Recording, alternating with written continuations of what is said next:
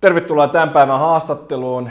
Tänään me puhutaan Pohjois-Intian veden jakelusta ja myös veden puhdistuksesta. Ja meillä on, on asiantuntija tänään ulkoasian ministeriöstä, professori Heikki Liimatainen. Ja hän on tehnyt väitöskirjan tästä aiheesta ja tulee kertomaan meille hyvin yksityiskohtaisesti seuraavan kahden tunnin aikana, että miten nämä transaktiot ovat sitten siirrettävissä myös Suomen ulkopolitiikan ja, ja myös osittain sisäpolitiikan strategian kautta sitten meille myös tälle niin kuin perussuomalaisille. Tärkeää tietoa.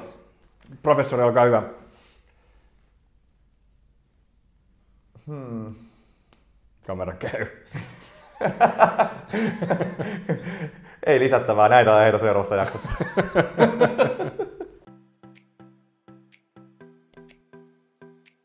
Christopher Weiss, tervetuloa mukaan. Kiitoksia, kiitos kutsusta. Esitteletkö itsesi? Joo, ensinnäkin pakko sanoa kiitos, kiitos kutsusta, koska mä oon nähnyt näitä videoita nyt jo jonkin aikaa ja hyvä setti, hyviä ihmisiä näin, niin on iso, iso ilo ja kunnia olla tässä mukana. Mä kerron tarinoita ja myyn palveluita, tuotteita, jotka liittyy henkilökohtaiseen kasvuun ja menestymiseen, hyvinvointiin, terveyteen, hauskanpitoon ja maailman parantumiseen. Mä seuraan itse semmoista ikigai-periaatetta, että mä teen asioita, joita mä osaan, mä teen asioita, joista mä tykkään, mä teen asioita, joista mä saan rahaa ja mä teen asioita, joita maailma tarvitsee. Ja aina kun mä lähden johonkin projektiin tai johonkin juttuun, niin mä mietin, että kuinka hyvin nämä neljä asiaa täyttyy siinä. Ja jos ne ei täyty, niin sitten joku muu voi niitä tehdä. Koska muuten se on semmoista harrastustoimintaa tai sitten se on vaan pelkästään rahantekoa ja mua ei oikeasti niin kiinnosta kiinnosta se, mulla on vahva missio, mulla on vahva visio, mitä mä haluan elämässä tehdä ja mä oon täällä toteuttamassa sitä yksin ja muiden ihmisten kanssa. Kerro vähän tarkemmin missiosta, visiosta, mikä on se ihan, ihan perimmäinen, se isoin tavoite? No, jos taikasauvalla saisi tälleen heiluttaa, niin sitten me edettäisiin semmoisessa utopistisessa yhteiskunnassa, jossa ihmisillä on oikeasti hyvä olla ja kaikki ihmiset tekee niin kuin asioita, mistä ne tykkää, mistä ne on pähkinöinä. Ja sitten tota, ne tekee asioita, jotka parantaa, parantaa maailmaa. Eli tavallaan semmoinen ideaalinen yhteiskunta on se, missä kaikki elää sitä ikigai-periaatetta. Ja, ja toi ei ole puhtaasti, toi ikigai on, brändätty aika hyvin. Se on siis Japania ja tarkoittaa syy, miksi nousta sängystä aamulla. Se on niinku se. Ja se, se nyt ei välttämättä tarvi olla noita neljä, vaan se on, se on sitten uudelleen brändätty silleen. Mutta tota, olette varmaan nähnyt sellaisia kuvioita, missä neljä eri, eri niin kuin ympyrää tavallaan menee niin kuin päällekkäin. Jos ei, niin me voidaan laittaa se tohon noin. Niin, äh, niin se on semmoinen niin kuin yhteiskunta, missä mä haluan elää, missä ihmiset on oikeasti onnellisia. Ja, ja se on, sanotaan, että jos se mun elinaikana mä oon päättänyt, että mä elän 143-vuotiaaksi, niin että jos mä sen, sen vielä näen, niin mä oon tosi, tosi tyytyväinen. Mutta me ollaan ehdottomasti menossa parempaan suuntaan, niin musta on tosi siisti olla mukana tietyllä tavalla aallon harjanteella ja myös maassa, joka on aika, aika niin kuin edessä siinä keskustelussa, että mikä on hyvinvointi ja mikä on onnellisuus ja mikä on terveys ja, ja näin ja miten me voidaan yksittäistasolla, yksilötasolla ja myös sitten yhteiskunnan tasolla parantaa niin kuin näitä kaikkia. Mennään iso askel taaksepäin. Periaatteessa mun ymmärtääkseni sun vähän niin kuin eka juttu, että sä oot käynyt teatterikorkeakoulun ja sä oot tullut näyttelijä, oliko noin 17 vuotta, vähän yli? No siis mä valmistuin, mä sain paperit ulos 2003, mä lähdin Teakista 2002. Sen, sen sijaan, että mä, mä tekisin mun maisteritutkinnon, niin mä päätin lopettaa kanditutkintoon. Se on pitkä tarina, joka on muissa haastatteluissa avattu, avattu syvemmin, mutta tota, Uh, mulla oli selkeä visio pienenä, että musta piti tulla näyttelemään, eikä mulla ollut oikeasti mitään muut vaihtoehtoa. Ja sen takia mä en mennyt lukioon, koska mä tiesin, että Teakkien ei tarvi olla ylioppilas, että pääsee, pääsee sisälle. Mä olin tosi väsynyt kouluun ja, ja tosi väsynyt niin kuin opiskeluun siinä vaiheessa. Mä halusin tehdä jotain käytännön läheistä ja, ja sitten sit mä päätin jo, että musta tulee, no mä päätin 11-vuotiaana, että musta tulee näyttelijä. Mä olin 19 V, kun mä pääsin teakkiin ja, ja se oli se mun ainoa juttu, mitä mä halusin tehdä, kunnes realiteetit kolahti, kohtasi, että ai niin, tämä on mun duuni. Jolloin tuli semmoinen mm, mahdollinen niin kuin integriteetin integriteetistä luopuminen, että mitä jos mä joudunkin semmoiseen tilanteeseen, että mä joudun ottaa jonkun roolin vastaan, minkä mä en oikeasti halua ottaa, mutta mun on pakko ottaa, jotta mä saan vuokran maksettua. Koska teatteri ja näytteleminen on aina ollut mulle rakkain harrastus ja intohimo, niin mä en halunnut kompromissata sitä, sitä niin kuin, tai myydä sitä mun taiteellista integriteettiä. Ja sitten mä päädyinkin, että ehkä puhdas näyttelijä ura ei ole sitten mua varten. Toi on sinänsä mielenkiintoinen juttu, koska mä itse olen pyrkinyt niin koko tämän mun yrittäjäajan tehdä ihan samalla tavalla. Ehkä erona se, että mä oon sit tehnyt silleen tyhmästi eh, ehkä, että, että ei sit niin kuin rahallisesti tai taloudellisesti pärjää välttämättä, mutta jotenkin on aina tuurittanut, että nytkin esimerkiksi kun rahat oli aika vähällä, niin sitten saattoi tulee tuommoinen tonni 700 veronpalautuksia, niin mulla jotenkin, jotenkin silti aina just, just on riittänyt nuo rahat, mutta mä allekirjoitan ihan täysin ton, että se on aika tärkeää, että varsinkin tämmöisessä luovassa jutussa, mitä tekee, niin. että tekee asioita, mitä tykkää. Joo, siis älä ymmärrä väärin, siis on myös myynyt itteni semmoisiin juttuihin, mitkä en välttämättä sit toista kertaa niin lähtisi tekee sitä. Se, se teatteri on ollut, tai näytteleminen on ollut mulla niin kuin pyhää. Oma niin kuin esi, esiintymistä ja erilaisia juttuja niin kuin myynyt itsestäni, jotka on silleen, no mä teen nyt tämän, koska tämä maksaa hyvin. Mutta se on ollut niin kuin väliaikaista ja se on ollut sillä, että mä tiedän, että tämä ei, ei ole niin kuin mun juttu, mutta mä teen tätä vaan nyt hetkellisesti niin kuin tämän, tämän niin rahan kanssa. Et en, en ole ihan siis täysin tämmöinen sosialistinen tai tämmöinen idealistinen hippi, joka, joka vaan tekee niin kuin puhtait, puhtait juttuja. Että kyllä, kyllä mä oon myös myynyt yhteen. Kerro vähän tarkemmin tuosta millaista nolla näyttelijä. Sulla ainakin luki freelance-näyttelijä. Onko vähän niin kaikki sellaisia vai? Ei, no siis enenevissä määrin, koska Suomi on siinä mielessä harv, niin kuin harvinainen maa, että täällä on valtion omistamia teattereita, ja sitten on, tai teatteri, no onhan niitä muuta, mutta siis kansallisteatteri nyt on niin kuin lähinnä, ja sitten on, on, on näitä niin kuin kaupungin omistamia teattereita, eli eri kaupungiteattereita ympäri, ympäri maata, ja silloinhan sä oot niin kuin virassa, sä oot niin kuin kaupungin virassa niin kuin siellä hommissa, ja se oli, silloin kun mä olin vielä koulussa, niin oli tämmöisiä hautakivisopimuksia, eli ne oli periaatteessa virkoja. Eli sä menit jonnekin duuniin ja eikä sua niinku pantu ikinä pihalle sieltä. Ei sua välttämättä edes laitettu lavalle, jos ei niinku ollut sopivi progiksi. Että saattoi olla näyttelijöitä, jotka käveli tuolla kaupunkiteattereiden tota, käytävillä ja ei ollut tehnyt yhtään roolia niin vuoteen, parin, parin vuoteen, ne teki jotain pikkujuttuja siellä täällä. Mutta ne oli virassa, niin ne kuulu siihen niin taloon. No näitä on niin vähenevissä määrin koko ajan, ei palkata yhtä paljon, ei, ei pidetä ihmisiä niin palkkalistoilla, koska niin kuin varmaan tiedätkin, niin se on aika kallista pitää niin kuin henkilökuntaa. Siinä on kaikki näköisiä sairassa poissaolomaksuja ja on lomille menorahoja ja lomilla olorahoja ja lomilta paluurahoja ja kaiken näköistä. Ja niitä vähennetään koko ajan ja otetaan enemmän sitten niin kuin vierailijoita eli, eli freelancereita. Ja tota, on ehkä, mitä mä veikkaisin Suomessa tällä hetkellä, joitain satoja niin kuin kiinnitettyjä näyttelijöitä teattereihin ja kaikki muut on sitten ähm, jo, täysin freelancereita tai sitten jos on semmoisia, äh, ne on jossain pitkässä TV-sarjassa tai jossain muussa, niin ne on tavallaan kiinnitettyjä. Niitähän on muutama.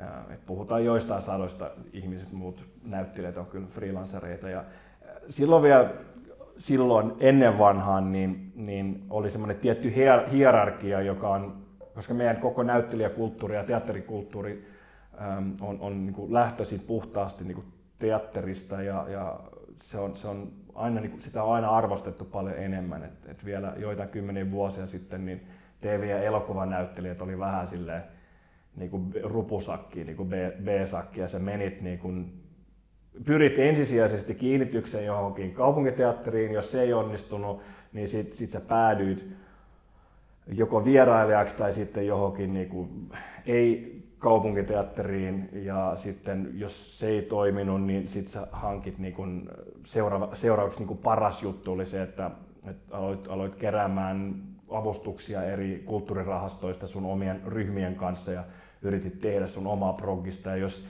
se ei onnistunut, sit sä ehkä menit johonkin elokuvaan ja jos se ei onnistunut, sit sä menit tv ja jos sä olit ihan huono, niin sit sä päädyit mainoksiin tai auta armias johonkin niin kuin yritysvalmennuksiin tai johonkin muuhun. Nyt tämä on vähän muuttunut tässä niin kuin viimeisen parinkymmenen vuoden aikana, että, että toi, niin kuin, se on Kyllä se, niin kuin, se teatteri on edelleen kuningaslaji, on se munkin niin kuin silmissä se, että, että, että jos mulle huomenna tarjottaisiin kiinnitys kansallisteatteriin tai Helsingin kaupunginteatteriin, niin kyllä, kyllä, mä, niin kuin, kyllä mä miettisin sitä niin kuin kahdesti. Ja mä oon hakenutkin, se mun kandidaatitutkinto on, on ollut, se on itse asiassa ainoa huono puoli, mikä, mitä mä oon kohdannut kentällä, on se, että koska se on valtion virka tai kaupungin virka, niin siitä annetaan vähemmän palkkaa, ja koska teatterit on hyvin kiinnittyneitä niiden budjettiin, niin kuin monet laitokset on, niin ne haluaa käyttää sitä budjettia, niin mulla ei hirveän mielellä haluta palkata sen takia, että mä oon kandi, koska maisterista saadaan enemmän rahaa. Toisaalta nyt, kun teatterikorkean opiskeluprosessi on muuttunut, että kaikki käy ekaksi kanditutkinnon ja sitten voit käydä lisäksi maisteritutkinnon, niin tämäkin on, on niin kuin vähän muuttunut. Mutta toi, toi elokuva, TV ja, ja mainos ja radio ja netti ja,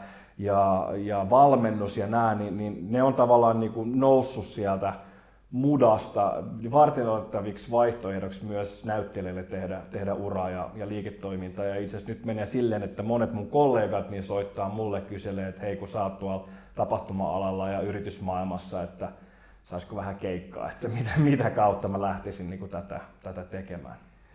Kerro vähän, tai vertaa tota, just TV-alaa ja tuohon teatteriin, kun sä sanoit, että teatteri on niin kuin ykkönen sulle, mm. niin minkä takia? No se on se on niin kuin kausi. Se on niin kuin, pelataan koko kautta, kun TV tai elokuva on, on sitä, että käydään vaihtopenkiltä vähän sohimassa jäällä. Et, et kun, niin, kun totta, tuota, sä, voit, sä voit käydä, se on niin kuin muodoltaan sellainen, että teatteri ensinnäkin siinä on harjoituskausi, siinä on tietty aika, jolloin tulee ensi sinne tulee ihmiset paikalle, siinä on niin kuin, tavallaan se paine on, että se tapahtuu niin kuin tiettynä päivänä, kun taas elokuva tv on vaikka siinäkin on on to, toki niin kuin aikatauluja ja muuta, niin siinä muuttuu, siinä aika paljon asioita muuttuu. Um, mä, oon, mä oon kasvanut siis kesäteatterissa ja, ja niistä sadoista esityksistä, mitä mä oon tehnyt ulkoilmateatterissa, missä ei ole niin kuin katsomolle eikä näyttämällä ole niin kuin kattoa, niin me ollaan keskeytetty yksi vai kaksi esitystä. Että show must go on, vaikka sieltä tulee niin kuin sadetta ja siellä on yhdeksän tyyppiä niin kuin yleisössä, niin se vedetään ja se asenne tavallaan huokuu tai, tai, tai välittyy siihen koko niin kuin taiteen muotoon. Että mm, teatteri on myös vähän niin kuin maratonjuoksu, että sit kun sä oot kerran aloittanut, niin se, se, niin kuin se viedään maaliin. Um, ja sun pitää olla skarppina koko sen kolmen tunnin ajan. Et vaikka sulla onkin 20 minuuttia ekan näytöksen loppupuolella niin kuin tavallaan taukoa, niin sä oot silti niin kuin siellä läsnä, et välttämättä voi lähteä minnekään ja näin, mutta siis, siis te, leffan, tai, eloku- tai leffan tai TV-sarjan tuotannossa, niin sulla voi olla kymmenen tunnin niin breikki välissä ja, ja sitten sulle kyllä sanotaan, että hei nyt tulisit seuraavaksi, seuraavaksi sun setti. Et se, on, se on eri, se on eri niin taidemuoto, silloin, silloin omat haasteensa, mikä myös näkyy tietynlaisena ylireplikointina suomalaisessa elokuva- ja TV-tuotannossa. Tämäkin on menossa parempaan suuntaan. Me ollaan kansainvälistymässä ja, ja ollaan pääsemässä pois siitä semmoisesta ylitse ilmaisusta, että no niin, nyt me olemme täällä. No niin, juodaanhan nyt skol teille myös. Et, et, se on sitä niinku vanhaa, vanhaa niinku teatterinäyttelemistä, joka on sitten vaan niinku käännetty siihen niinku kameratyöskentelyyn mä tykkään käyttää tämmöistä analogiaa, että, että jos me nyt, no nythän me itse asiassa kuvataan tätä meidän keskustelua, mutta normaalisti kun me keskustellaan näin, jos me kuvattaisiin se keskustelu ja sitten laitettaisiin kaksi henkilöä, muuta henkilöä niin kun replikoimaan sen saman keskustelun, mikä meillä on ollut, niin se on äärettömän vaikeaa, koska se menee tosi helposti niin kuin semmoiseksi niin kuin ylireplikoinniksi ja kuulostaa tosi teennäiseltä. Et, ja puhuttu teksti on eri kuin kirjoitettu teksti ja myöskään Suomessa ei olla osattu oikein aikaisemmin. Ja se vaikut, myös suomen kieli vaikuttaa. Mä itse ruotsin kielen niin äidinkieltä, mä näenkin suomen kieltä vähän niin kuin eri, eri kulmasta. Ruotsin kieli ja englannin kieli on paljon laulavampi, paljon rennompi. Suomen kieli on hyvin virallinen ja näin se kuulostaa helposti teennäiseltä, kun sitä yritetään niin kuin tavallaan oppia ja, ja, ja replikoida. Niin kuin siis mua itse häirinnyt se just suomalaisissa ohjelmissa tai varmaan teatterissakin, niin se tyyli, miten puhutaan. Koska ei nuoret puhu silleen kirjakielellä, mm. varsinkin jossain niin pääkaupunkiseudulla tai jossain. Niin se on esimerkiksi asia, mikä, mikä mua on häirinnyt. Joo. Se on niin kuin, osittain siinä on sitä niin kuin taiteellista näkemystä tai semmoista taiteellista ää, suuntaa tai taiteellista ilmaisua, että puhutaan isosti, että ollako vai eikö olla.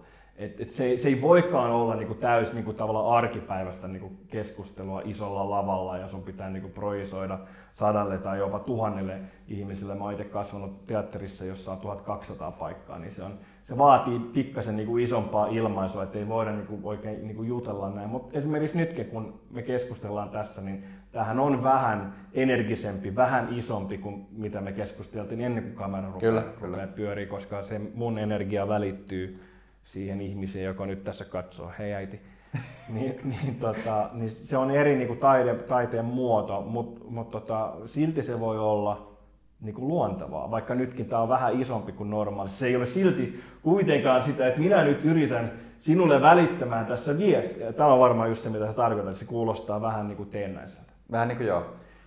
yksi niin kuin, mä itse asiassa siikasin, niin sä oot ilmeisesti ollutkin freelancerina siinä Kimmo-nimisessä sarjassa. Joo.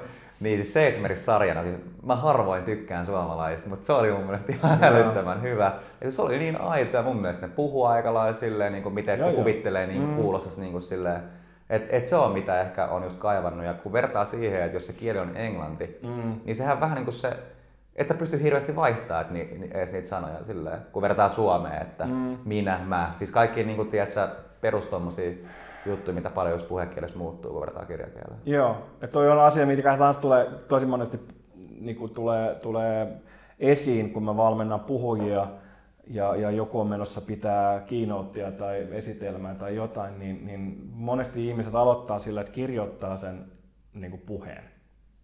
Kirjoittaa sen niin kuin auki ensiksi ja sitten yrittää oppia sen kirjoitetun tekstin, jolloin se on suoraan niin kuin tönkköä ja kankeeta ja kirjoitettu. Se kuulostaa kirjoitetulla.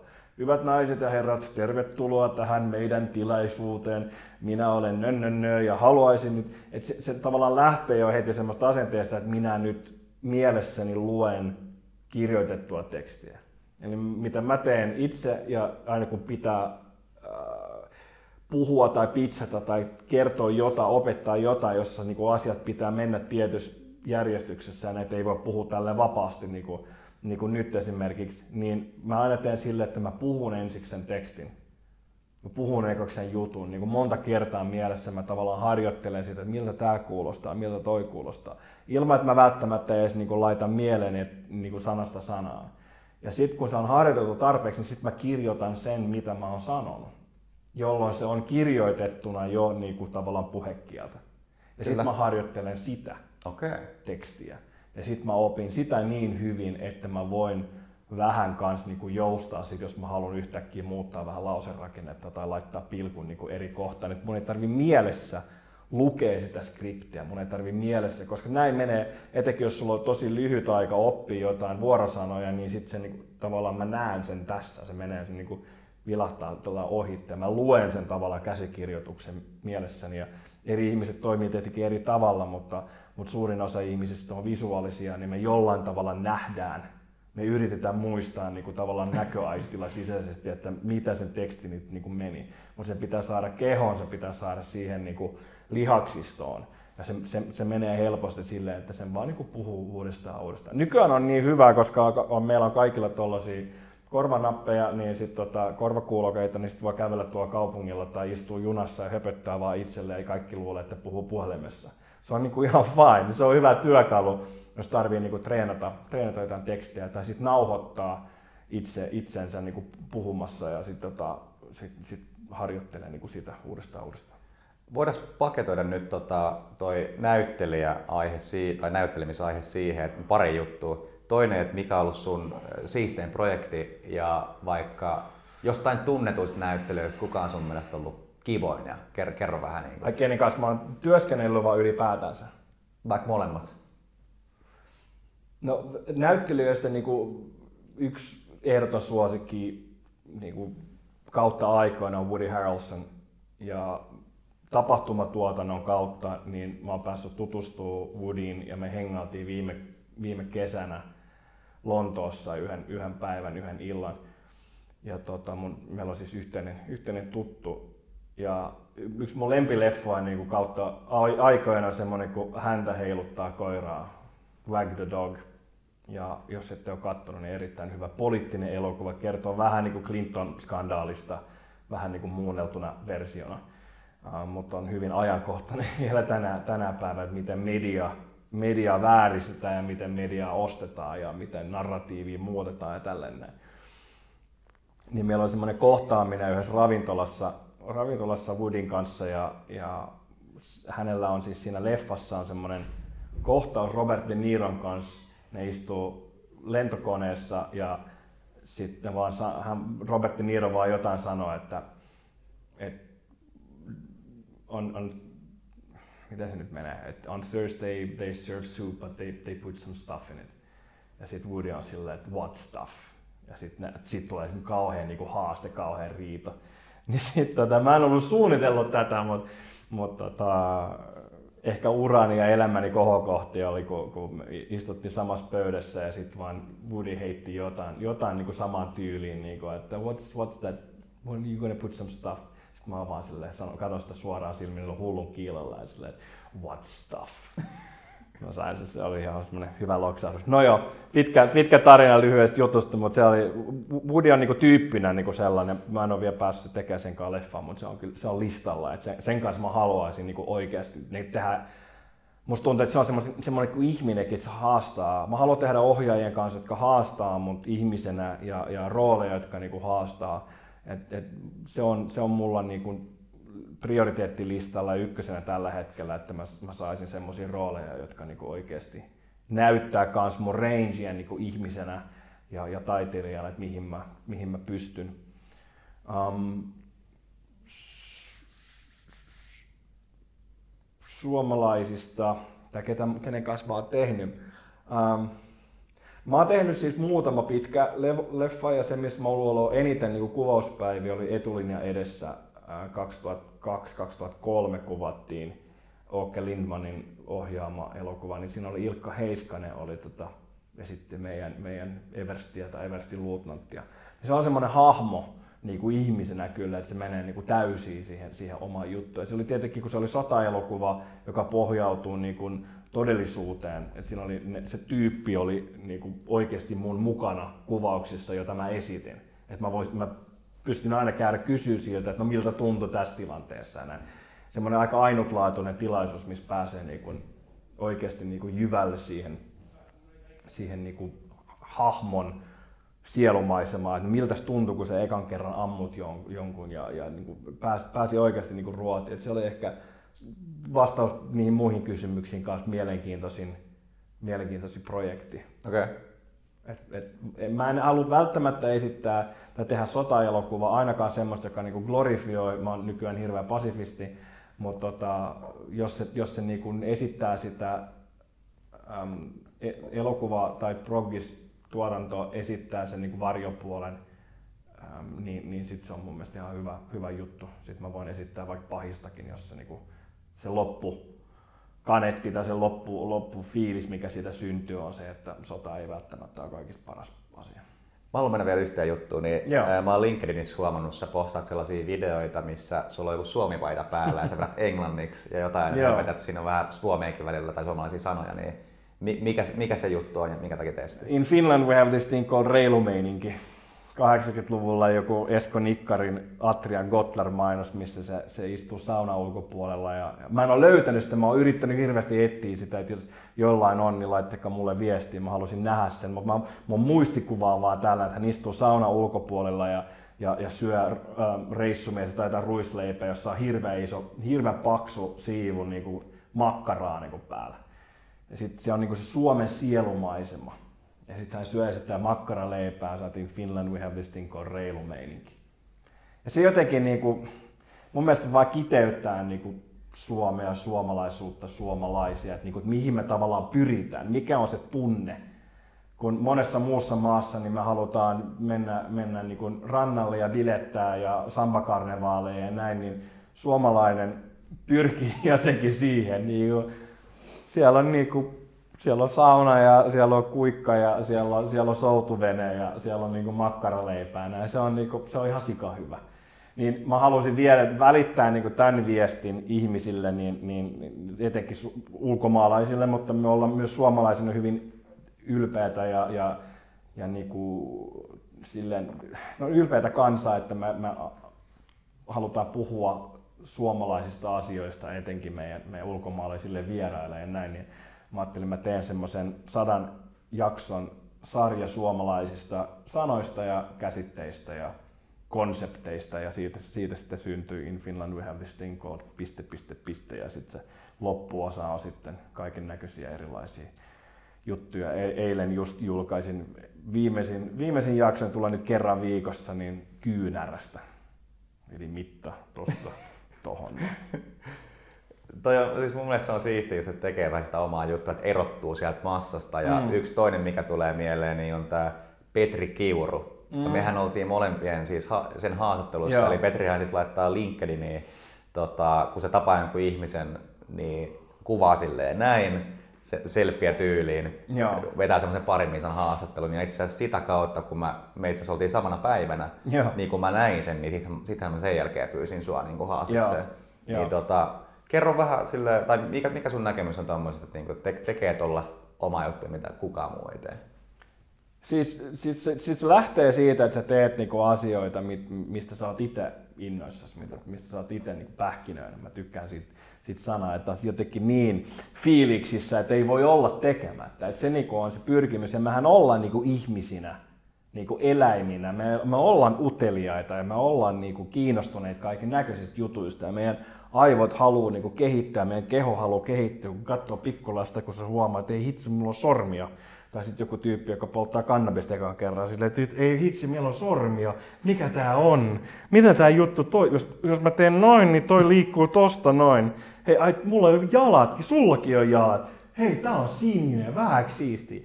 Ja niin kuin teatterimaailmassa, kun lähdetään rakentamaan hahmoa, niin, niin se niin kuin, se on se sama työkalu, että et lähdetään niinku, että pitää olla niinku aidosti, tai se helpottaa, jos olet aidosti kiinnostunut niinku sun ympäristöstä, kun lähdetään rakentamaan hahmoa, niin henkilökohtaisessa kasvussa niin mä kohtasin nämä niinku samat jutut koko ajan, että et, et, et se on se, se, on se, niinku se mielenkiinto, se kiinnostus, mikä on niinku se kaikista tärkein, se on se desire, se on se drive, se on se nälkä, se on se, se, niinku, se himo, intohimo mennä eteenpäin, mikä on niinku, mikä on se meidän polttoaine.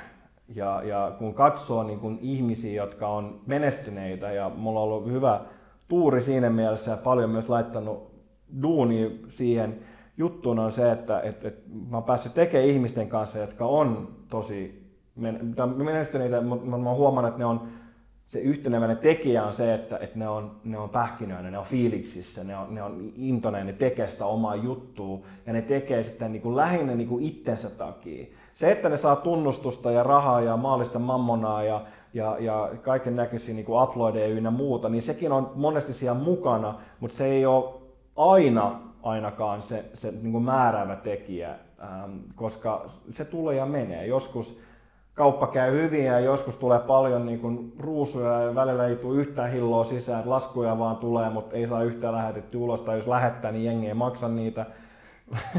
joskus myös käynyt niin, niin, tota, niin se mikä kuitenkin jää, mikä ei ole ikinä niin kuin muutettavissa, on se, se fiilis, mitä sä luot niin kuin itse itsellesi. Ja mun mielestä se pitäisi olla se, se ydin, että sä teet asioita, joka niin kuin tavallaan palvelee itseäsi. Joo, kun sun mielikin katsoo, niin näyttää olevan aika paljon juttuja menossa, niin voit sä vähän avaa? Joo, mm, mulla on ollut vuosien saatossa niin kuin aika paljon erilaisia projekteja, että on tehnyt monta eri yritystä monessa eri maassa ja, ja tavallaan niin kuin mun huomio on jakaantunut niin kuin monen, monen eri juttuun, niin nyt mä oon viime vuoden aikana oikeastaan niin kuin kiteyttänyt sen viiteen asiaan, koska mä näen, että kun mulla on kaikki projektit tässä mun kädessä, niin sitten sit ne pysyy niin kuin hallinnassa. Okei, mä sanoin ennen kuin mä luettelen nämä, niin näissähän on jo niin kuin alaotsikkoja niin kuin monessa tai alaprojekteja. Todellisuudessa näitä projekteja on paljon paljon enemmän kuin viisi, mutta ne on viisi kategoriaa, niin se, se mun peukku ja se mun tapa, mitä mä aina pääsen himaan ja mikä on mulle kaikista tärkein, mikä erottaa mut apinasta, on se, että mulla on toimiva peukalo ja se on näyttelijän työ. Ja se on se, mikä tulee aina ole ja tulee aina pysyä. Että vaikka nämä muut niin kuin tavallaan katoo, niin sitten mulla on kuitenkin se. Ja jos mä tavallaan tekisin näitä kaikki muita neljää, mutta mulle ei olisi tätä, niin mä en olisi ikinä täysin onnellinen. Uh, mulla tulee vaihtelevasti keikkaa. Nyt mä oon tänä vuonna tehnyt, tehnyt leffaa ja, ja TV-sarjaa ja, ja mainosta ja näin. Tulevaisuudessa mä haluan tehdä, mä just hain, mä en voi puhua siitä vielä, mutta hain yhteen ison, ison teatteriprogikseen.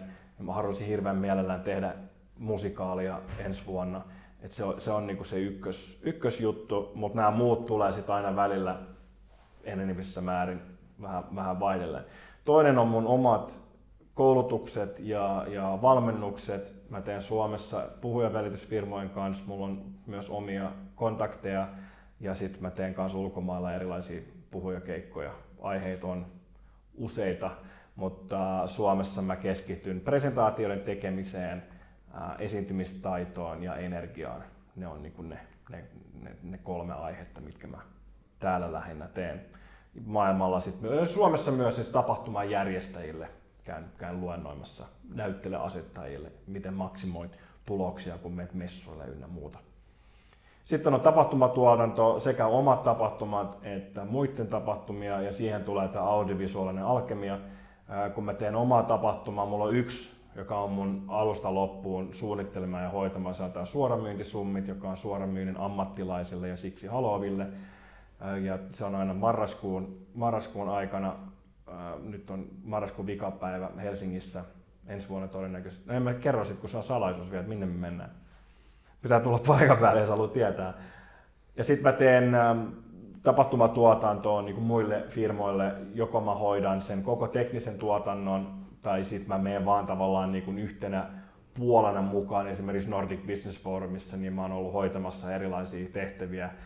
Um, tai sitten mä menen vaan tavallaan niin kuin DJX, VJX johonkin tapahtumaan, jossa kaikki tekninen puoli on niin kuin hallussa, mutta siihen tarvitaan sitä li- vähän niin kuin sitä lisää. Koska mulla on nämä kaksi jo niin kuin muuta kokemuksia ää, ja taustaa, niin mä pystyn tuomaan siihen tapahtumaan sellaista niin kuin fiilistä ja nämä mitä aina tapahtuma tuottaa, että haluaa, että miten mä saatan lisää fiilistä, että tuodaan tänne jongleeravia apinoita ja yksipyörillä pyöriviä tota, klauneja vai miten me niinku saadaan, niin se, se, ratkaisu on siinä vaan, että sulla on tyyppi, joka osaa tavallaan hallita sitä tilaa ja hallita sitä energiaa ja tuoda sitä niinku fiilistä niinku sen kautta. Sitten on mediatuotanto, yksi on tämä In Finland We Have This Thing Called projekti, sitten on omat ja muiden ihmisten verkkokursseja, on mainoksia, on, on musiikkia, on, on äänikirjoja, on ähm, artikkeleita, vlogeja, vlogeja, ähm, kirjoitan kirjaa, kaiken näköistä siistiä. Multa itse asiassa pyydettiin kirjoittaa kirjasta, tulee ensi ens syksynä tulee mutta on ollut mielessä itselläkin pitkään aikaa. Ja sitten viides, joka on vähän tämmöinen niin pikkurilli, joka tulee aina silloin tällöin, on coachaukset ja mentoroinnit lähinnä niin kuin yrittäjille ja yksityishenkilöille liittyen esiintymiseen tai, tai, tai liiketoiminnan kasvattamiseen tai yhteistyöhön. Tavallaan kaikki nämä aiheet, mistä mä niin kuin muutenkin puhun ja mitä kautta mä teen, mutta sitten nämä on tämmöisiä henkilökohtaisia sparauksia. Mulla tulee tuossa heti mieleen, kun tekee niin paljon juttuja, niin jos, jos vertaa muhun, niin mulla on ainakin just semmoinen nälkä tehdä kanssa kaiken näköisiä juttuja. Ja ehkä saattaa jopa johtua siitä, että kiinnostaa vaan niin paljon eri asiat. Ja sitten toinen, että ettei tulisi tylsää. Koska jos mä teen, tekisin pelkästään yhtä, niin mä varmaan olisi niinku tyytyväinen. Niin onko sulla jotain ton tyyppistä? Joo, on. Jotkut ihmiset tykkää rutiineista ja tykkää syödä ne samat tota, ruisjuustovoileivät joka päivä lounaaksi. Ja tykkää aina käydä Teneriffalla kerran vuodessa. Ja se on ihan fine, se on ihan jees. Mä en yhtään arvostele sitä, jos haluaa niin kun, en halua käyttää yksinkertaista elämää, mutta silleen niin virtaviivasta ja niin sel- selkeää elämää. Mun äiti oli aikana, oli, oli, nyt on eläkkeellä, mutta oli aikana koulussa töissä ja, ja hän välillä valitteli sitä, että oli jotain ei toiminut koululla. Sitten mä sanoin, että no, mutta miksi sä et, sit, miksi sä lähtenyt tekemään jotain muuta tai lähdit toteutumaan, kun silloin oli unelmia, että sä olisi halunnut tehdä parturikampaajan hommia. Ja sitten tota, mä olin silleen, että no miksi sä et sit mennyt sinne, tai miksi sä et lähde, miksi sä et lähde tekemään jotain muuta. Et kyllä sä vielä voi, susta vielä voisi tulla parturikampaa, jos sä haluat. Sitten hän oli vaan se, että ei, en mä halua, koska meillä on siellä niin hyvä meininki, että meillä on niin, niin kuin hyvä yhteisö, yhteishenki, että se, niin kuin, se on se, mikä pitää mut niin kuin siinä. Ihan fine. Taloudellinen turva, tietenkin tosi hyvä juttu. Um, Mitä se tekee se ulkopuolella? Eli et vaikka illalla tai jotain? Kun aika, aika moni ihminen aloittaa bisneksen silleen, että on töissä jossain Kyllä. ja sitten muu, muu aika kasvattaa sitä ja sitten kun on tarpeeksi rahaa periaatteessa, että pystyy tehdä sen switchin, niin Kyllä. No hän ei ollut siis, hän ei ollut kiinnostunut tästä, vaan hän halusi pysy, pysyä siinä, mutta mä käytän tätä tavallaan vaan niin kuin vertauskuvana siihen, että, että jotkut ihmiset haluaa sen ja se on ihan, se on niin kuin tosi jees. Toiset ihmiset taas ei halua ja sekin on tosi jees. Että taas on se, että mikä, mikä tuntuu niin kuin itseltä, että mistä on niin kuin eniten pähkinöinä ja, ja jotenkin arvottaa sen, että paljon se taloudellinen turva on, on niin kuin paljon silloin arvoa, paljon sillä omalla ajalla on arvoa, paljon työmatkalla on arvoa, paljonko niin kuin harrastuksien mahdollisuus, harrastuksien harrastaminen niin kuin työviikon aikana, paljon sille on mahdollisuutta, matkustaminen ynnä muuta. Et, et tämä on asia, mitä mä oon ottanut, niin kun, mä joudun vähän backtrackaa, että mä, mä annan tämän niin kun, täydellisen vastauksen tähän, ähm, on se, että et, teatterissa ja, ja elokuvissa ja näin, kun tehdään niin näyttelijän työtä, niin mehän tavallaan me luodaan hahmoja, mitä syvempi se hahmo on ja mitä vakuuttavampi, tai mitä syvempi ja mitä kokonaisempi se hahmo on, niin sitä vakuuttavampi, kun se tuntuu niin kuin oikealta ihmiseltä. Ja siihen on olemassa tiettyjä koulukuntia, tiettyjä tapoja, että miten lähdetään rakentamaan niin kuin sitä hahmoa. No mä kohtasin, mä kävin 2006, kävin Tony Robbinsin UPV-tapahtumassa 10 000 muun ihmisen kanssa Lontoossa ja mä istuin siellä yleisössä katto, kun hän puhui triadista, joka on siis, siis hän jakaa tavallaan käyttäytymistä kolmeen osioon, on, on sun fysiologia, eli miten sä, miten sä käytät sun kehoa, sen takia siellä pompitaan ja hypitään tälleen näin, koska sun fysiologia vaikuttaa sun mielentilaan se, mihin sä keskityt, niin vaikuttaa sun mielentilaan ja sitä kautta myös sun toimintaan. Eli jos sä keskityt niihin asioihin, mitkä elämässä on huonosti, niin sä myös vedät puoleesi ja alat huomaamaan enemmän niitä asioita, jotka on huonosti. Ja sitten kolmas on se, se kieli, eli miten sä puhut ulospäin, mutta myös se, että miten sä puhut sisäänpäin. Sitten kun mä tajusin tämän, kun mä katson, mä tajusin, että hei, tämähän on näyttelijän työtä. Tätä mä osaan, tämä on sitä, mitä mä oon aina tehnyt mutta mä oon vaan rakentanut hahmoja lavalle tai kameran eteen, mutta nyt mä voin käyttää näitä samoja työkaluja siihen, että mä luon itsestäni sellaisen hahmon, kun mä haluan olla. Ja mulla on niin työkalut olemassa siihen ja on valtavasti, tämä oli vielä 2000, no 2006 jo, mä olin aloittanut tämän matkan 2002, um, niin silloin oli vähän eri tilanne vielä, ei ollut hirveästi YouTube, ei ollut esimerkiksi tämmöisiä, tämmöisiä niin sarjoja, mistä joku voi saada napata suoraan kiinni ja monen kymmenen vuoden aikana niin kuin assimiloitua tietoa niin kuin kymmenes minuutista vartista tai tunnissa. Et, et silloin piti vielä vähän enemmän itse niin opiskella ja miettiä, mutta se, niin se, se perusas, perusajatus oli se, että musta voi tulla sellainen kuin mä haluan olla ja mä aloin analysoimaan ja niin kuin tavallaan kriittisesti miettimään sitä, että kuka mä oon ja mitä mä haluan tehdä, mitkä on mun arvot, mitkä on niin kuin tärkeitä asioita niin kuin itselleni. Ja silloin mä huomasin sen, että yhä uudestaan uudestaan niin vapaus nousi niin kuin tärkeimmäksi arvoksi, luovuus ja menestyminen. Mutta vapaus nimenomaan, se semmoinen, mistä mä en, se on vähän niin kuin tämä peukku, että mä en halua luopua siitä. Mä voin luopua kaikista muista, mutta kunhan mulla on se tunne siitä, se vapaus. Ja toisaalta se on oma keskustelu, että mitä se vapaus sitten on. Mutta vastaus sun kysymykseen, niin se, että et, et mä itse niin tavallaan saa toteuttaa itseni niin kuin sillä tavalla, mikä musta tuntuu hyvältä, niin se on se kaikista tärkein. Mutta se vähän muuttuu tilanteesta toiseen, päivästä toiseen. Niin mun strategia on se, että mä aina teen sitä sinä hetkenä, mikä tuntuu kaikista siisteimmältä. Koska kun mä teen jotain asiaa silleen, että tämä on siistiä, niin mä oon paljon tehokkaampi ja mä mietin paljon vähemmän kaikkia muita juttuja, että mä oon fokusoitu, mä oon pähkinöinen niin siitä asiasta. Sitten kun mulla tulee seinä vastaan, niin sitten mä laitan sen projektin sivuun ja siirryn toisen projektiin, josta mä oon enemmän pähkinöinen, jos on olemassa. Vähän niin kuin mä fiilistelin, että mitä mä haluan syödä tänään. Mä sanoin, että mä haluan syödä pizzaa, joo ei, mä haluan syödä riisitonnikalaa, joo ei, mä haluan syödä kebabi, okei, okay. joo ei, mä haluan syödä, joo, mä menen hakemaan smoothien tänään. Yes, plop, näin. Et mä aina niin tunnustelen siinä hetkessä, että mitä mä haluan syödä, mikä ravitsisi mua niin kaikista parhaiten tässä tilanteessa. Niin sama työn kanssa, saman niin työtehtävien kanssa. Tässä vaiheessa pitää toki sanoa, että jos mulla on deadline tai mulla on asia, mitä pitää hoitaa, niin tätä mallia ei voi hyödyntää niin kuin täysin, koska tiety, tietyissä tilanteissa niin pitää vaan vääntää, vaikka se ei tunnu kivalta. Mutta niin kuin, pienellä niin kuin mikrotasolla niin voi aina tehdä niitä valintoja siinä hetkessä, jos mulla on niin kuin monta rautaa tulessa. Ja mä voin parhaiten silloin, kun mulla on monta rautaa tulessa. Sopiva kiire. Ai vitsi, toi oli kyllä siis loistava vastaus siinä mielessä. Ja, kauan siihen meni. Kauan, kauan. Mä sulle unohdin, että mitä mä edes kysyin. Mutta tota, siis tunnistin tosi paljon itteni tuossa. Ja varsinkin se, että mä meidän kanssa aika fiilis edellä. Ja se, että jos se fiilis on kunnossa, niin voi vitsi, kun se motivaatio on kova ja se fokus just. Just näin. Mä muistan siis yhden, yhden videonkin mä tein jossain vaiheessa, mulla oli vähän kiire, niin siis 18 tuntia editoin putkeen. Mm. Et, et siinä niin oli, oli, oli silleen se tiet, tietty fokus ja into tehdä ja odotti vaan sitä hetkeä, kun pääsee niin kuin julkaiseen. Ja Joo. sit se kans on ohjannut tosi paljon mun tekemistä muutenkin, koska just huomaa, että tai sanotaan näin, että, että se mitä sä sitten päädyt tekemään ja millaiselle fiilikselle, niin sä huomaat siinä enemmän, mitä sä oikeasti haluat tehdä.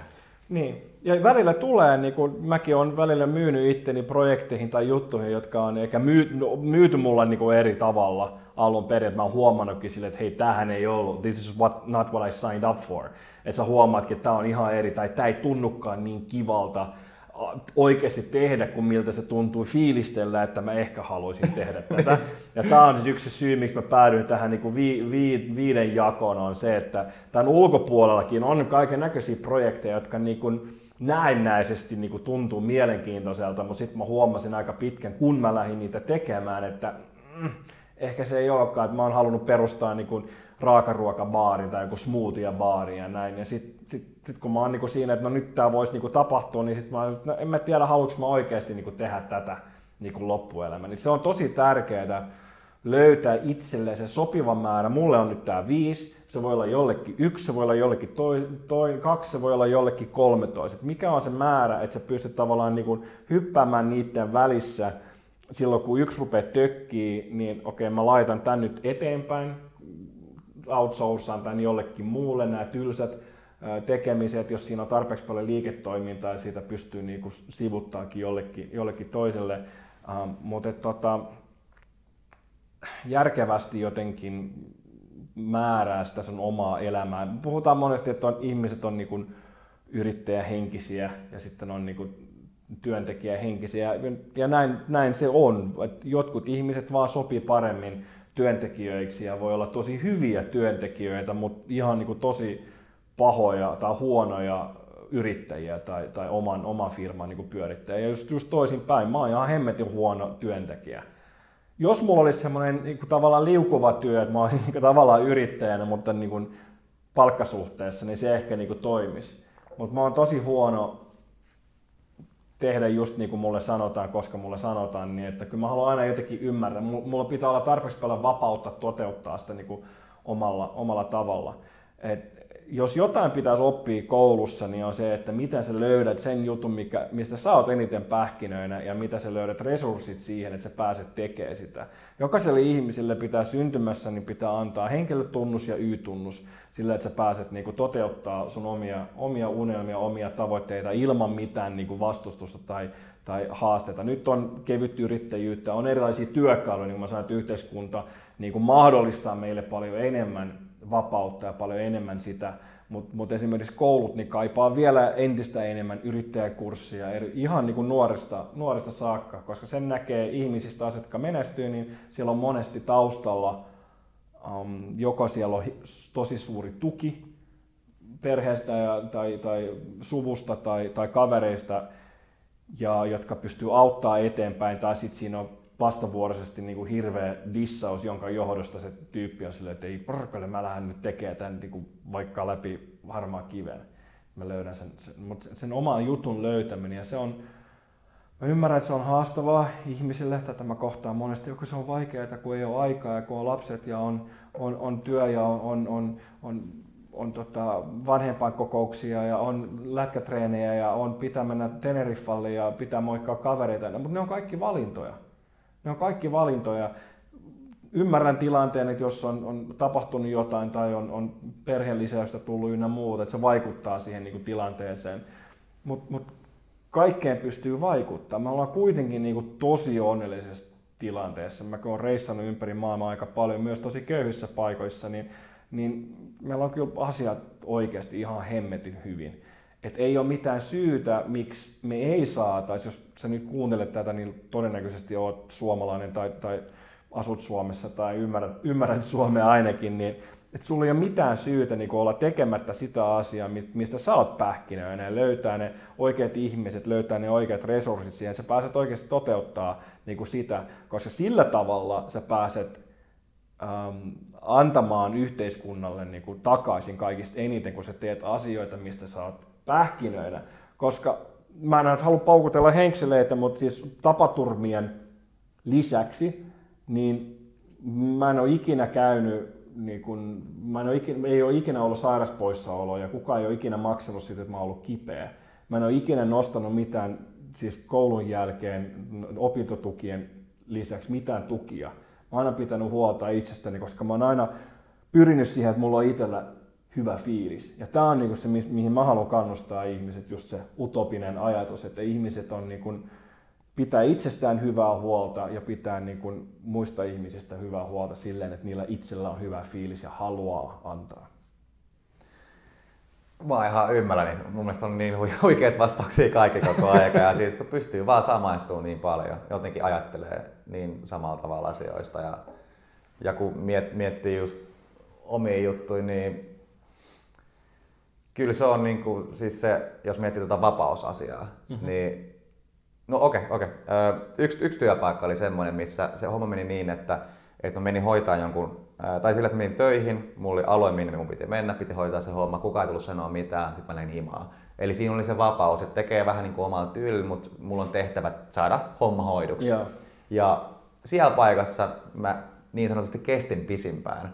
Ja, ja tota, oikeastaan tykkäsin, vaikka se oli siis laukkujen heittämistä, eli fyysistä lentokentällä, mutta mutta siellä mä niinku huomasin sen, että et jos joskus tekisi jotain työtä, niin se vaatisi sen, siis että jonkun alaisena, niin mm. siinä on pakko olla se niinku autonomia ja että mulle ei tulla käskejä, koska mulla on joku ihan jäätävä auktoriteetti ongelma, että jos joku sanoo, että teen näin, niin mun niinku pään sisään sanoo, että en tee. Mm, mm.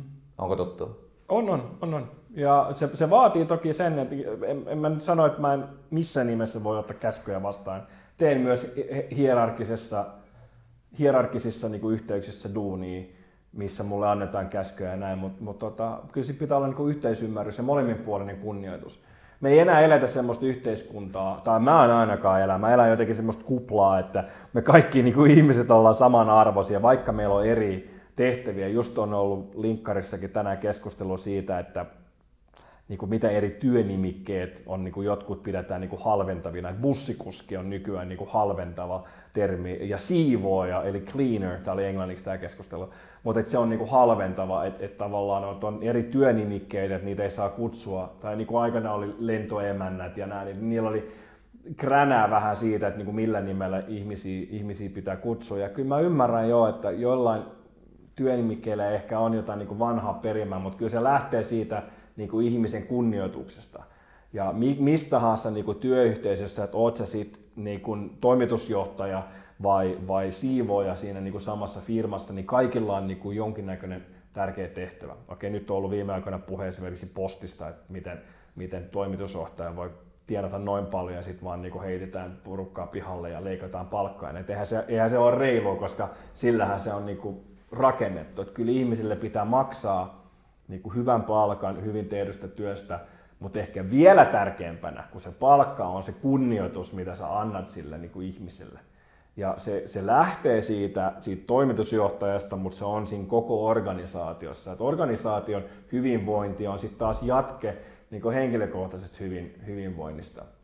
Et se pitää kyllä olla kohillaan, koska muuten joudutaan käyttämään joko sisäisesti resursseja, aikaa ja energiaa ja rahaa siihen, että ihmisiä saadaan niin kuin, toivotettua ja että ne, että ne voi hyvin, pitää olla näitä tykypäiviä ja, ja pitää olla psykologia ja pitää olla ynnä muuta. Ja sitten, jos se ei riitä, niin sitten se, se vastuu siirtyy tavallaan sen organisaation ulkopuolelle, että tulee niin kuin, pitää oikeasti käydä hoidoissa ja pitää oikeasti olla himassa ja näin. Ja vielä se seuraava vaihe siitä, että mitä sitten, jos se ihminen oikeasti niin kuin rasittuu niin paljon, että hän ei pysty toimimaan työssään ja hän joutuu niin kuin hoitoon tai joutuu pitkä sairas, sairaspoissaoloa tai jotain muuta ja sitten siihen joudutaan palkata joku muu ja uudelleen kouluttaa sitä, niin paljonko nämä kaikki niin kuin maksaa? Suhteessa siihen, että paljonko maksaa, että on niin kuin hyvä pössis kuin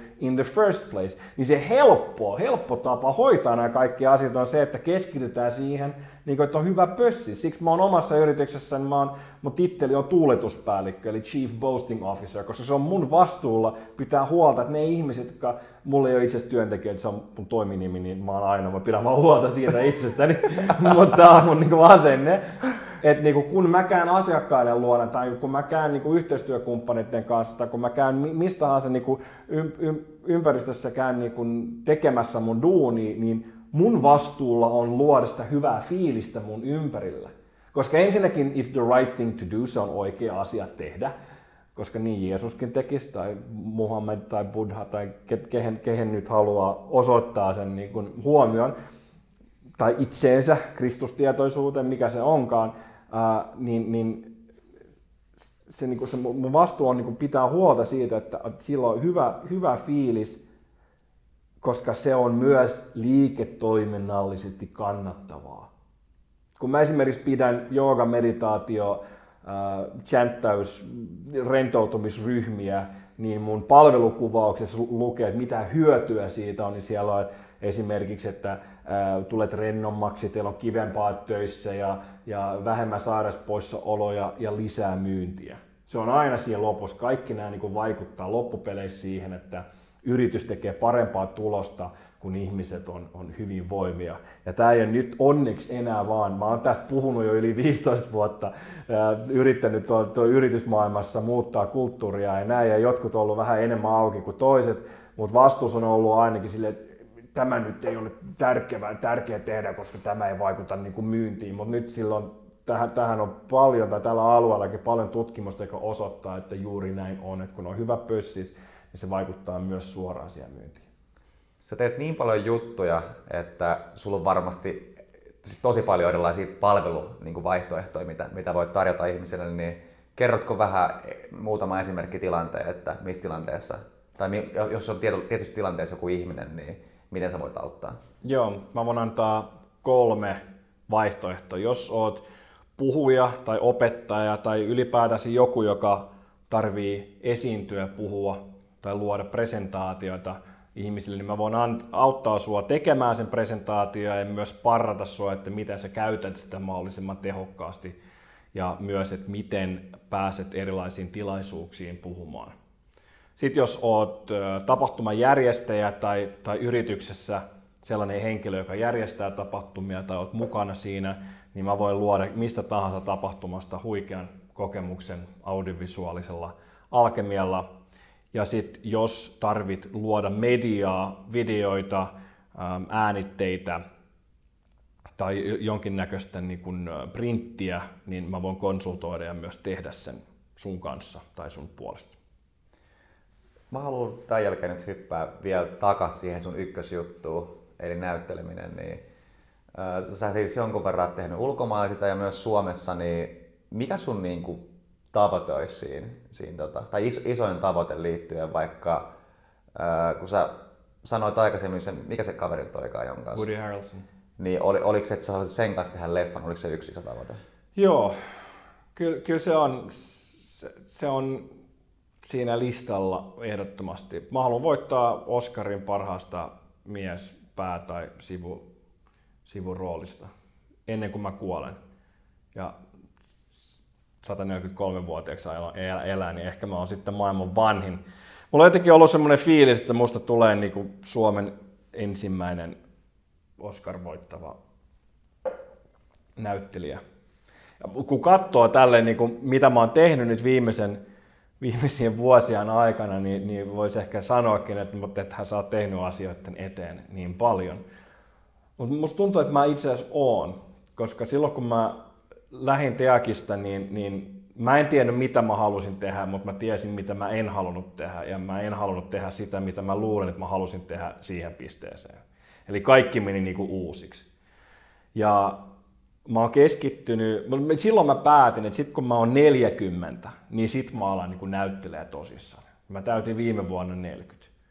Ja mä rupesin silloin niin hakea aktiivisemmin. Ja mitä mä tunsin, että mä olin tehnyt sen 16 vuotta niin siinä välissä, oli, oli, oli niin kehittää sitä mun niin hahmogalleriaa ja sitä mun, mun tavallaan rangea niin näyttelijänä ja ihmisenä mun proffa sanoi sille, kun mä olin Teakissa, että mä näyttelen vähän niin kuin mä ratsastaisin hevosta, jolla on proppu perseessä. Se oli Turkan entinen oppilas, niin sen ilmaisu oli välillä, välillä aika kärkäs. Moi.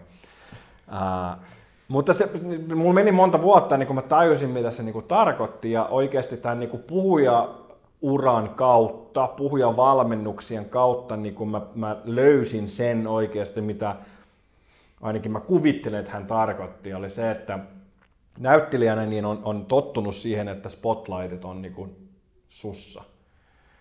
Ja, ja puhujana taas niin pitää kääntää sen silleen, että se spotlight on taas siinä yleisössä tai siinä ihmisessä.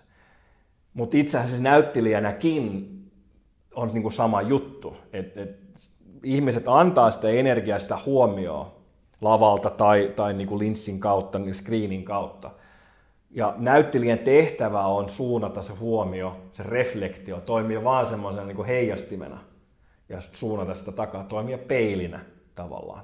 Tehdä elokuvia ja tehdä, tehdä TV-juttuja, tehdä teatteria, jotka toimii peilinä jolle, jollain tavalla yhteiskunnalle ja, ja niin kuin yksilöille.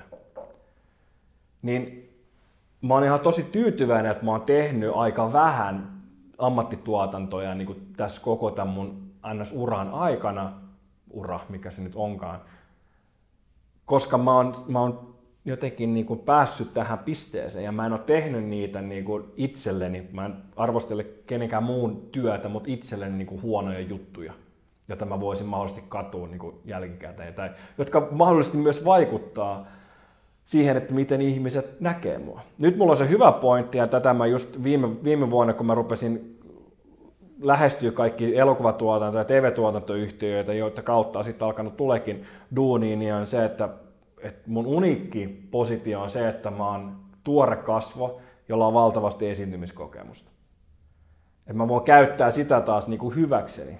Niin nyt mä oon valmis tekemään proge, progiksia, jossa tämä tavallaan niin kuin mun tun, tunne, tunnistamattomuus voidaan, on niin kuin hyvä juttu eikä välttämättä silleen, että hei kuka toi on. Koska myös maailma on muuttunut, näyttelijän maailma on, on muuttunut, paljon enemmän otetaan tuoreita kasvoja ja, ja näin. Um, muka, varsinkin muka sarjoissa. Niin varsinkin sarjoissa. Ja jos se sarja on hyvä, niin susta tulee niin kuin tähti. Niin. Ja sitten toinen juttu on myös se, että mä oon valmistautunut niin kuin käsittelemään sitä tähteyttä käsittelemään sitä.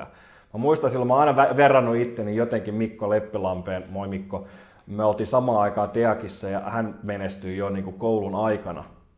On paljon koomempi kuin minä ja näin, niin varmaan vaikuttaa.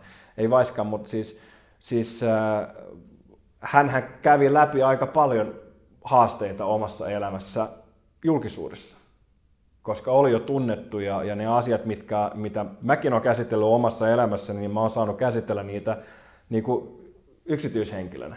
Se on myös tosi raadollista olla julkisuudessa, mitä harva ajattelee, että se on vaan niin kuin siistiä glamouria, mutta siinä on omat, siinä on omat haast, haastavat puolet, niin mä oon ihan tyytyväinen, että mä en silloin heti Teakin jälkeen menestynyt, koska mä olin niin kypsymätön, että mä en olisi välttämättä pystynyt käsittelemään sitä huomiota niin kuin positiivisesti. Mä olisin ottanut vaan kaiken itseäni, että jes, jes, hyvä, jes, minä, minä olen mahtava, näin. Kun nyt mä huomaan, että kun mä saan huomioita, niin mä tykkään tosi paljon antaa sitä niin kuin takaisin. Ei sitä ole mä myös egoistinen sika, että kyllä mäkin tykkään saada sitä niin kuin huomiota. Mutta mä oon paljon enemmän perillä siinä niin kuin tavallaan energia, energiapuolella, että miten se huomio, miltä se tuntuu ja miten sitä jakaa ja, ja miten jakaa huomioita eri ihmisten välissä, miten käyttää sitä juttua niin kuin positiiviseen positiivisia asioita. Ja sitten toinen aspekti oli se, että jos mä taas en olisi menestynyt, jos mä olisin laittanut kaikki niin kuin paukut siihen, enkä olisi menestynyt, niin se olisi ollut tosi devastating, koska mä oon käynyt elämäni aikana läpi hyvinkin vahvoja, vahvoja niin kuin itsetuhoisia ajatuksia ja näin, niin se oli hyvä, että mulla ei ollut vielä se lisäksi siihen, niin kuin, siihen päälle. Toi on muuten ihan älyttömän tärkeä, koska mitä, mitä mä oon seurannut, niin kun miettii varsinkin somemaailmaa, että jos mm. nuori ihminen siitä tulee vähän niin kuin julkis, mm. voi vitsi, että tulee paljon niin kuin, tiedätkö, haukkumista. Ja... Todellakin. Ja sitten sekin, että, että vaikka se on tuntematon, niin kyllä se tuntuu. Todellakin, kyllä se tuntuu, joo. Ja se, se, on, ja se, on, se, on iso, se on iso pointti, ja sitä pitää todellakin miettiä, kun jos pyrkii millään tavalla julkisuuteen ja, ja pyrkii äh, vaikuttaa ihmisiin, niin, niin kyllä se sullakin varmaan heittäreitä tämän, tämän sarjan myötä, miten, miten julkisia ne on sitten, mutta tota, nyt toisaalta sä pysyt LinkedIn maailmassa, mikä on vähän ammattimaisempi ja tälleen näin, mutta, mutta mitä tahansa tekee, niin kyllä heitterit aina heittää ja siellä on aina tyypit jossain, jotka... Joo, ja mä uskon, mä uskon että mulla on niin kuin enemmän sellaista, että että ehkä sitten selän takana puhutaan. Niin. Mm. Mutta mun mielestä ihan, ihan vapaasti puhuu mitä haluaa, mutta se on ikävä, kun niistä kuulee välillä. Mulla tulee ihan random juttuja, niin kuin miltä vaan mä saan tietää joita. Ei tiedä, että mä olin, yksi esimerkiksi sanoin jossain aikaisemmassa haastelussa, niin mä olin bileissä ja sitten joku käytti kännykkää ja sitten painoi jonkun videosta play, niin joku niinku puhuu siinä videolla paskaa musta. Okay. niin, niin, niin niinku kuvittele silleen, että on jossain bileissä ja sitten joku niinku mm. niinku vaan käytti puhelinta ja niinku tiennyt, että tulee semmonen. Ja sitten kaikki niinku kuuli sen, sitten oli vähän silleen, yes, Mm. Ja, ja tota, sit mulla oli jotain niin tuttui, tai mulla oli vaikka yksi perheenjäsen siinä mukana, niin se suunnilleen suuttu niin kuin, ja suunnilleen sanoi, että tekee yrittää turpaa sitä tyyppiä, joka niin kuin, siis silleen, että ihme, niin kuin, mua ei oikeasti, mua ei kiinnosta, mitä mu, must, niin kuin, tai että jos puhuu pahaa selän takana, mutta jos mä kuulen siitä, niin se, se on tosi mm. ikävää, tuntuu pahalta. Joo. Ja, ja sitten se on toistepäin myös tosi hienoa. Et silloin, silloin kun kuulee hyvää, että mm. puhuttu, niin voi vitsi se tuntuu hyvältä. Se on niinku semmoinen kehu, mikä mulla ainakin oikeasti tuntuu, koska jos sä vertaat siihen, että joku kehuu vaikka face to face, niin kyllä mä pidän vielä aidompana sitä, että vaikka sä kävelet jossain kuulet, kun kaksi puhuu susta hyvää, mm. niin kun siinä niin kuin, tässä voi olla, tie, että sä yrittää Joo. Niin kuin varmaan. Mutta vastaus sun kysymykseen, että mikä mun tavoite on, niin jo ennen kuin mä pääsen siihen tavoitteeseen, niin, niin mulla on muutama asia, mikä mun pitää hoitaa alta pois. Yksi on se, että mä oon sitoutunut tekemään tuosta suoramyyntisummitista ison jutun, ja se on semmoinen viiden vuoden projekti. Ja sitten toinen on se, että mulla on oma sarjan, joka on ollut monta vuotta niin kuin elokuva, mutta nyky, nyt se on mun päässä, se on mu- muodostumassa sarjaksi, niin mä haluan tehdä sen niin ne tavallaan estää mut olemasta niin kuin sataprosenttisesti näyttelijä, vaikka mä ehkä haluaisinkin. Um, niin, niin mä haluan tehdä ne, koska mä oon sitouttanut itselleni näin. Mutta se näyttelijän työ ja se näyttelijän rooli, niin se on, se on, se on sieltä, se ei, niin kuin, se ei niin kuin hävi minnekään. Se on niin kuin, aina se kurssi on kuitenkin niin kuin sitä kohti, mutta että miten mä sitten pääsen, pääsen sinne, se on niin kuin oma, oma juttunsa. Ja sitten tota, toinen, mikä vaikuttaa että etenkin tähän Hollywood-läppään, niin, niin, ja se on osittain läppä, mutta se on myös osittain totta, koska se herättää joissain ihmisissä kannustusta ja sitten se herättää joissain ihmisissä närää. Ja, ja se on aika mielenkiintoista nähdä tavallaan siitä, että miten ihminen suhtautuu. Et jos mä juttelin jonkun kollegan kanssa, sit se, että no mitkä on tavoitteet, jos mä sanoin, että no mä haluan voittaa Oscarin parhaasta miespää- tai sivuosasta, niin sitten jos joku on silleen, että hei hyvä, siisti, joo joo okei. Okay jos mä voin jeesata jotenkin, niin, niin kerro mulle. Niin sitten mä oon että hei, tää on hyvä tyyppi, tämän kanssa mä oon hengalla. Jos se on silleen niin kuin, sinä, Mi, mitä nyt sä pystyisit siihen, niin mä tiedän, että oli kiva tavata, kaikkea hyvää, ei tarvi välttämättä viettää niin kuin aikaa enää yhdessä. Että tavallaan se jakaa tosi helposti Ähm, niin, ja tämä on just tätä tavallaan tätä skinniä, tätä niin kuin, kuorta, mitä mä oon tässä vuosien aikana kasvattanut itselleni, että mä kestän sen, koska aikaisemmin niin se olisi ollut tosi iso juttu, jos joku olisi sanonut silleen, että hei mä en usko sua. Kyllä se nyt edelleenkin saattaa, etenkin jos on joku kollega, jota arvostaa tai joku mm. ihminen, mutta kun on nähty jo tänä päivänä, että sulla voi olla somali näyttelijä, joka ei ole ikinä tehnyt missään mitään, se tekee yhden roolin ja sitten se saa ehdokkuuden mies sivuosasta, siis Captain Phillipsissä sitä piratti. Okei, se ei ole hirveästi tehnyt sen jälkeen, se on oma keskustelu näin, mitä se tarkoittaa näin, mutta kuitenkin se on täysin mahdollista. Ja tätä mä pidän, ennen kuin mä menen siihen seuraavaan pätkään, on se, että, että mä itse seuraan tällaista niin kuin mahdollisuusteoriaa eikä niinkään paljon todennäköisyysteoriaa, koska mua ei kiinnosta, miten todennäköistä jotkut asiat on, mua kiinnostaa, kuinka mahdollista ne on. Mua ei kiinnosta se, että yleensä kun mä kerron, että mä oon ollut EAKissa, niin ihmiset, yksin on tosi vaikea päästä. Sille, joo, joo, mutta oli kaksi mahdollisuutta, joko mä pääsen tai sitten mä en pääse. Joko mä, joko mä voitan lotossa tai sitten mä en voita lotossa. Joko mä saan sen Oscarin tai sitten mä en saa sitä Oscaria. Niin mua ei kiinnosta, että kuinka pieni todennäköisyys tai kuinka iso todennäköisyys se on. Mä enemmän haluan keskittyä siihen mahdollisuuteen. Niin se on se mun niin kuin, semmoinen niin kuin idealistinen suhtautumistapa, että jos mä haluan jotain, niin sitten mä, sit mä vaan mietin, että tähän on kaksi mahdollisuutta ja mä voin itse vaikuttaa siihen, että kumpi se on. Ja sitten mä vaan jatkan te- tekemistä, kunnes, kunnes mulla on se. Saanko mä se sitten 142,5-vuotiaana sen Oscarin tai, tai 10 vuoden päästä, niin sille ei ole väliä, mutta se on se suunta, se on se, mikä niin kuin vie mut eteenpäin. No, se mikä on vaikuttanut viime aikana on se, että, että mulla ei ole enää hirveästi intoa mennä Jenkkeihin ja, ja etenkin, etenkään Los Angelesiin tai, tai New Yorkiin. Et mua ei hirveästi kiinnosta se kulttuuri ja mua ei hirveästi kiinnosta se maa, koska Suomessa on myös asiat loppupeleissä aika hyvin, tai siis todella hyvin. Tämä on ihan sika, sika hieno paikka ja mä enemmän enemmän arvostan niin kuin, tätä maata ja näitä ihmisiä ja näitä mahdollisuuksia ja tätä asennetta ja tälleen näin niin mun, mun niin kuin seuraava sellainen niin kuin selkeä tavoite on se, että mä saisin hy, niin hyvän TV-roolin, ja sorry, leffaroolin, että mä voittaisin siitä Jussi-palkinnon, koska se on melkein edellytys sille, että mä saisin kunnollisen työluvan Jenkkeihin, että mä voisin mennä tekemään sinne leffan, että mä voisin saada sen Oscar-palkinnon. Niin se on niinku se, se niinku vaihe. Mutta kyllä on semmoinen fiilis, että sen Jussi-palkinnon niin mä voitan tässä niinku viiden vuoden sisällä. Se on, se on niin kuin semmoinen tavoite. Mennään seuraavaksi haastatteluun viimeiseen osioon, eli tämä on niin sanottu elämänohje-osio. Oho. Ja tota, ihan siis vieras on valinnut ihan, ihan mistä haluaa kertoa, että se valitti ihan normaali elämää, työelämää, yrittäjyyteen, johonkin mindset-juttuun, että, että mikä on semmoinen yksi, yksi asia, minkä haluaisit niin kuin ehkä tärkeimpänä sanoa katsojille? Sä oot voittaja. Se, että sä oot olemassa – sä pystyt kuuntelemaan ja, ja katsoo tätä, niin se, se kuvastaa jo sen, että sä, sinä, just sinä siellä, sä oot voittaja. Niitä on ollut aika monta miljardia siittiöitä, jotka on pyrkinyt siihen munasoluun ensimmäisenä ja just sinä oot sinne pärjännyt. Tai jos sulla on identtinen kaksonen, niin sitten teitä on ollut muutama, mutta siis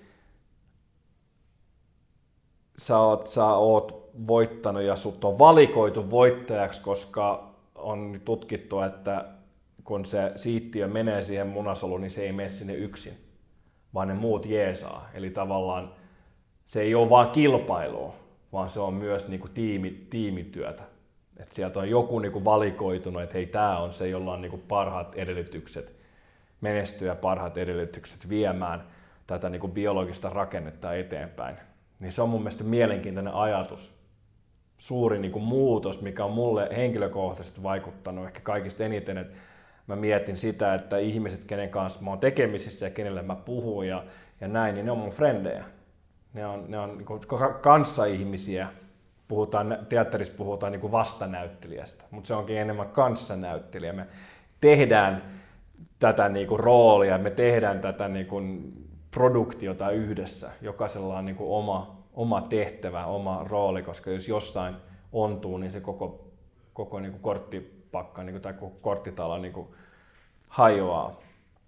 Niin se on niin kuin se se niin kuin mun mielestä kaikista tärkein ohjenuora, mitä mä itselleni, koska itsellenikin välillä on huonoja päiviä, niin, niin sit muistelee, että ai niin mä oon voittaja, siksi mä oon tuuletuspäällikkö. Mä, mä voin tuulettaa se, että mä oon kiitollinen ylipäätään siitä, että mä saan olla olemassa ja saan hengittää ja saan kokea tätä ihmeellistä luomakuntaa. Ja sitä kautta herää sellainen tietty vastuu, että haluan myös vaikuttaa muiden ihmisten elämään positiivisesti.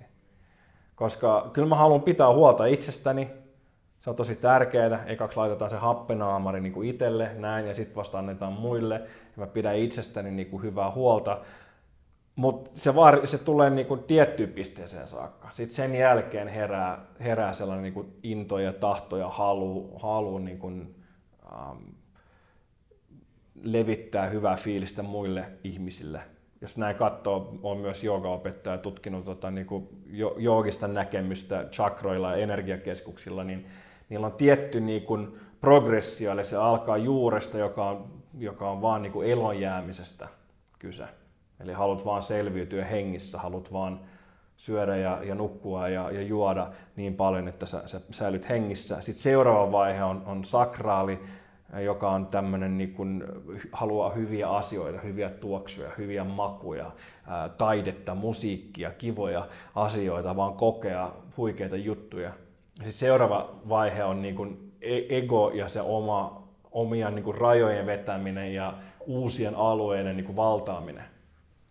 Ja sitten neljäs taso, sydän, sen jälkeen on, on sitä, että haluaa lähteä levittää.